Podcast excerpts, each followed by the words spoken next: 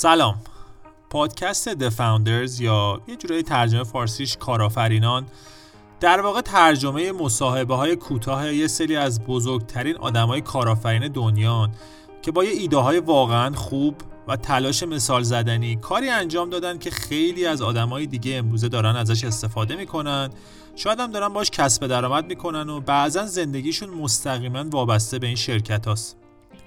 بیشتر محتواها از مصاحبه این افراد با شبکه NPR که من سعی کردم به صورت کامل براتون ترجمه کنم. و بعضی اطلاعات کوچیک دیگه از سایت های معتبر براتون تهیه کردم و سعی کردم به صورت فشرده تو این پادکست رو بگنجونم. اسم من محمد حسن احمدیه و هدفم از این کار انگیزه دادن به جوانایی که گاهن ایده ای دارن ولی نمی‌دونن از کجا باید شروع کنن.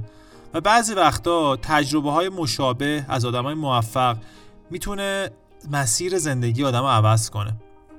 داخل ایران هم ما های بسیار زیادی داریم که مثلا پادکست دیالوگ داره بهشون می‌پردازه. خیلی هم جالبه. من واقعا بهتون توصیه می‌کنم که حتما بهش گوش بدین.